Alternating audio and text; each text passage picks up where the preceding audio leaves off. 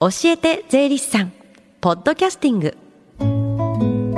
時刻は11時24分です。FM 横浜ラブリーデー近藤沙耶香がお送りしています。この時間は教えて税理士さん。毎週税理士さんに私たちの生活から切っても切り離せない税金についてアドバイスをいただきます。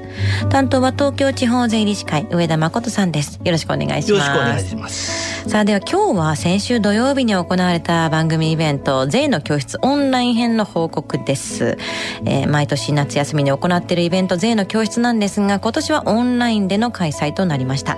オンラインイベント初めてとのことだったんですけれどもこれはね思ってたよりみんな楽しいこうあんま緊張っていうよりも楽しいね和気あいあいとした空間でしたよね。上田さんどうでした？そうですね。あのまああの参加していた子どもたちがですねまあ画面を通してなんですけれども、うん、あの講義を真剣に聞いている姿が印象的でしたね。そうですよね。でもたくさんの応募を今回もいただいたんですけども残念ながら抽選に漏れてしまったという方もいらっしゃいますのでこの時間少しでもその雰囲気を感じていただけたらと思います。今回の税の教室で先生役を務めてくださったのは東京地方税理士会の税理士の深澤智人さんと渡辺玲子さんでした。お二人ともねいろいろと楽しめるようにすごい工夫を凝らした授業をしてくれましたよね。そうですね。まああの簡単にまあ授業内容まあ振り返してみますとあと税理士の仕事についてと、うん、あとみんなで島を作ろうという物語に沿って近藤さん藤田さんそして生徒の皆さんがそれぞれ亀猫狐になって島に何が必要でそれを作るためにどうやってお金を集めるかというお話をさせていただきました。うん。ではちょっとその場面聞いてみましょうか。今度は割合みんなから30%ずつ出してもらうのはどうでしょうか。これは具体的に見ると30%ずつ金額にすると狐さんは210亀さんは75猫さんは15負担することになります。みんな同じ30%ずつなんですから公平と言えるんではないでしょうか。ではこの案も、えー、聞いてみたいと思います、えー、まずは亀さんの未来さん。はい。この案30%ずつどう思いますか？みんな平等でいいと思います。やっぱり同じ割合だからっていうことですかね。そうですね。あありがとうございますえー、亀さんは、えー、同じ割合だから賛成だという意見でした。ありがとうございます、えー、では今度は、えー、猫さんグループのしみこさん。はい。この案どう思いますか？残りが35になってしまうと生活費が40必要だから足りなくなってしまう。そうですよね。生活費は40必要だって一番最初に言いました。だから残りが35だとちょっと生活していけなくなっちゃいますよね。ありがとうございました。では渡辺先生、えー、亀渡辺先生どう思うか教えてください。亀家としてはできるだけ負担は減らしたいのよ。なんつったって子供いるから。だけどまあ今回の案だと残り175生活費40まあどっか頑張って切り詰めればまあいいかな。うんこれでもいいですよはいうちは。苦しいけど賛成という意見ですね、うん、ありがとうございます。では、えー、近藤猫さんどう思いますか？もうこれは圧倒的に残るお金が35しかなくなっちゃう猫としてはありえない。やっぱり狐さんが全額でいいんじゃないかなって思います。チュールばっかり食べてるんだからコーン。チュールを食べるのも仕事だにゃん ありがとうございます。まあ、チュール代を削ればもしかしたら生活できるかもしれないんですけれども、猫さんは反対だという意見をいただきました。まあ、これもちょっとなかなか皆さん意見バラバラで難しいですかね。さあね、あの藤田コンコンがね出てきてたんですけれども、まあ、狐さんと猫さんと亀さんが持っているお金の中で、まあ、生きていく島で生きていくには40必要だよと。でも持ってるみんながね稼いだ金額は違うよって中でじゃあ公平とは何かっていう考え方を学ぶ場面だったんですけれども必要なものを作るのにどうやってみんなからお金を集めるのかということで提示されたパターンが収入にかかわらず同じ金額を納めるのか一番収入が多い人が全部納める。とか全員に同じパーセントの税率を適用する。まあ、今聞いてもらったのはここの部分ですね。同じパーセント。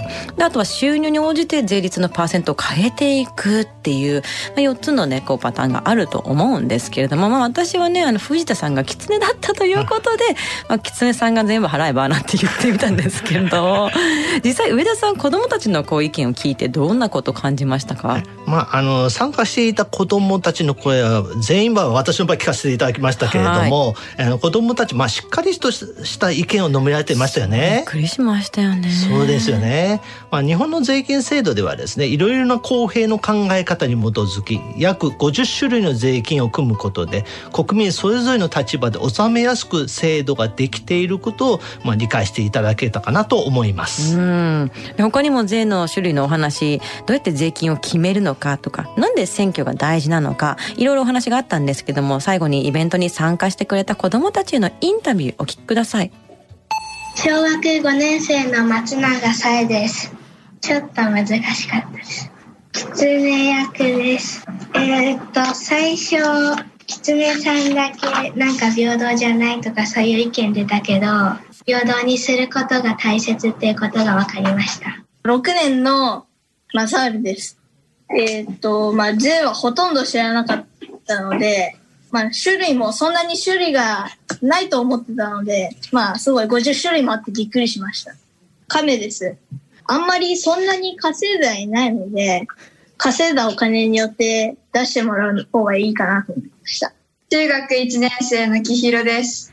一番最初はずっと税金が10%になってから自分は払わされているなっていう感覚がとてもあったんですけど、今日の授業を体験してみて、税金がいろいろなところで使われているということも分かったのでよかったし、また一番最後の自分が納めている税金でどこかの誰かを幸せにしているということが分かったので、あの払わされているではなく幸せにしているということが分かったのでよかったと思います。中学1年生のともかです。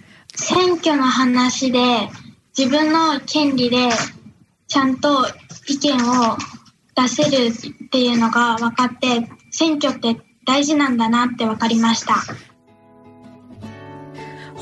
一部なんですけれどもこういったインタビュー皆さんのこの受けた後のインタビューの声っていうのがまた素晴らしいまとめを感じましたよねそうですよね。どうでした？そうですね、まあ、あの子供なりの素直な感想が述べられたと思います、まあ、ちょっと最後な話に出てましたけれども、はい、税金の集め方と使い方を決めるのは国会国民で国民が選挙で選ばれた国会議員が国会で決めますので、うん、この先も税金について自分なりの考えを持ち選挙権を持った時はぜひともあの選挙に行ってくださいね。みんなね選挙に行くことがいかに大事かっていうのはここでもつながってくるんだよっていうのがよくわかりますよね。そうですよね。でも他にも本当に今回の税の教室で質問が今までないぐらいたくさんみんな質問してたじゃないですか。そうですね。いやこれはこう学ぶ姿勢っていうのにもびっくりさせられましたしあの例えばほらこれから消費税増えていくのっていうどこまで増えていくのとかそういった質問っていうのも答え方としては大人たちもそうだなっていうそうですよね。おっしゃると思いますね。これからこう将来を決める子たちのこう関心度の高さっていうのはみんなねそうなっていくといいなっていう気持ちにもなりましたそう思いますよね。ね税の教室今年は初めてオンラインでの開催でしたがまたいろんな形で税理士さんのお話を聞ける機会が持てるといいですよね。そうですよね。そして最後に教えて税理士さんはポッドキャスティングでもお聞きいただけます。FM 横浜のホームページまたは iTunes ストアから無料ダウンロードできますのでぜひポッドキャスティングでも聞いてみてください。番組の SNS にもリンクを貼っておきます。この時間は税金について学ぶ教えて税理士さんでした。上田さんありがとうございました。ありがとうございました Lingers on the fading sound of footsteps so clear to hear whenever I find you with empty beer bottles in your hand. I see someone four years old staring back at me. Once you told me you don't know who you are, there are pieces of you lost somewhere along the way. You've been searching hopelessly in a wrong place. Cause they have always been with you from the very start. So many years you haven't been yourself.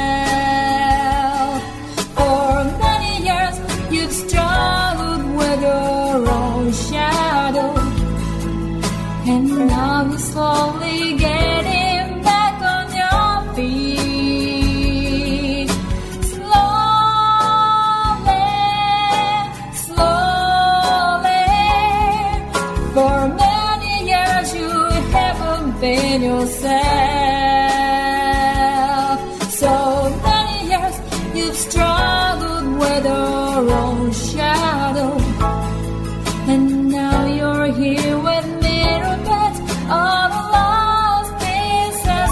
another.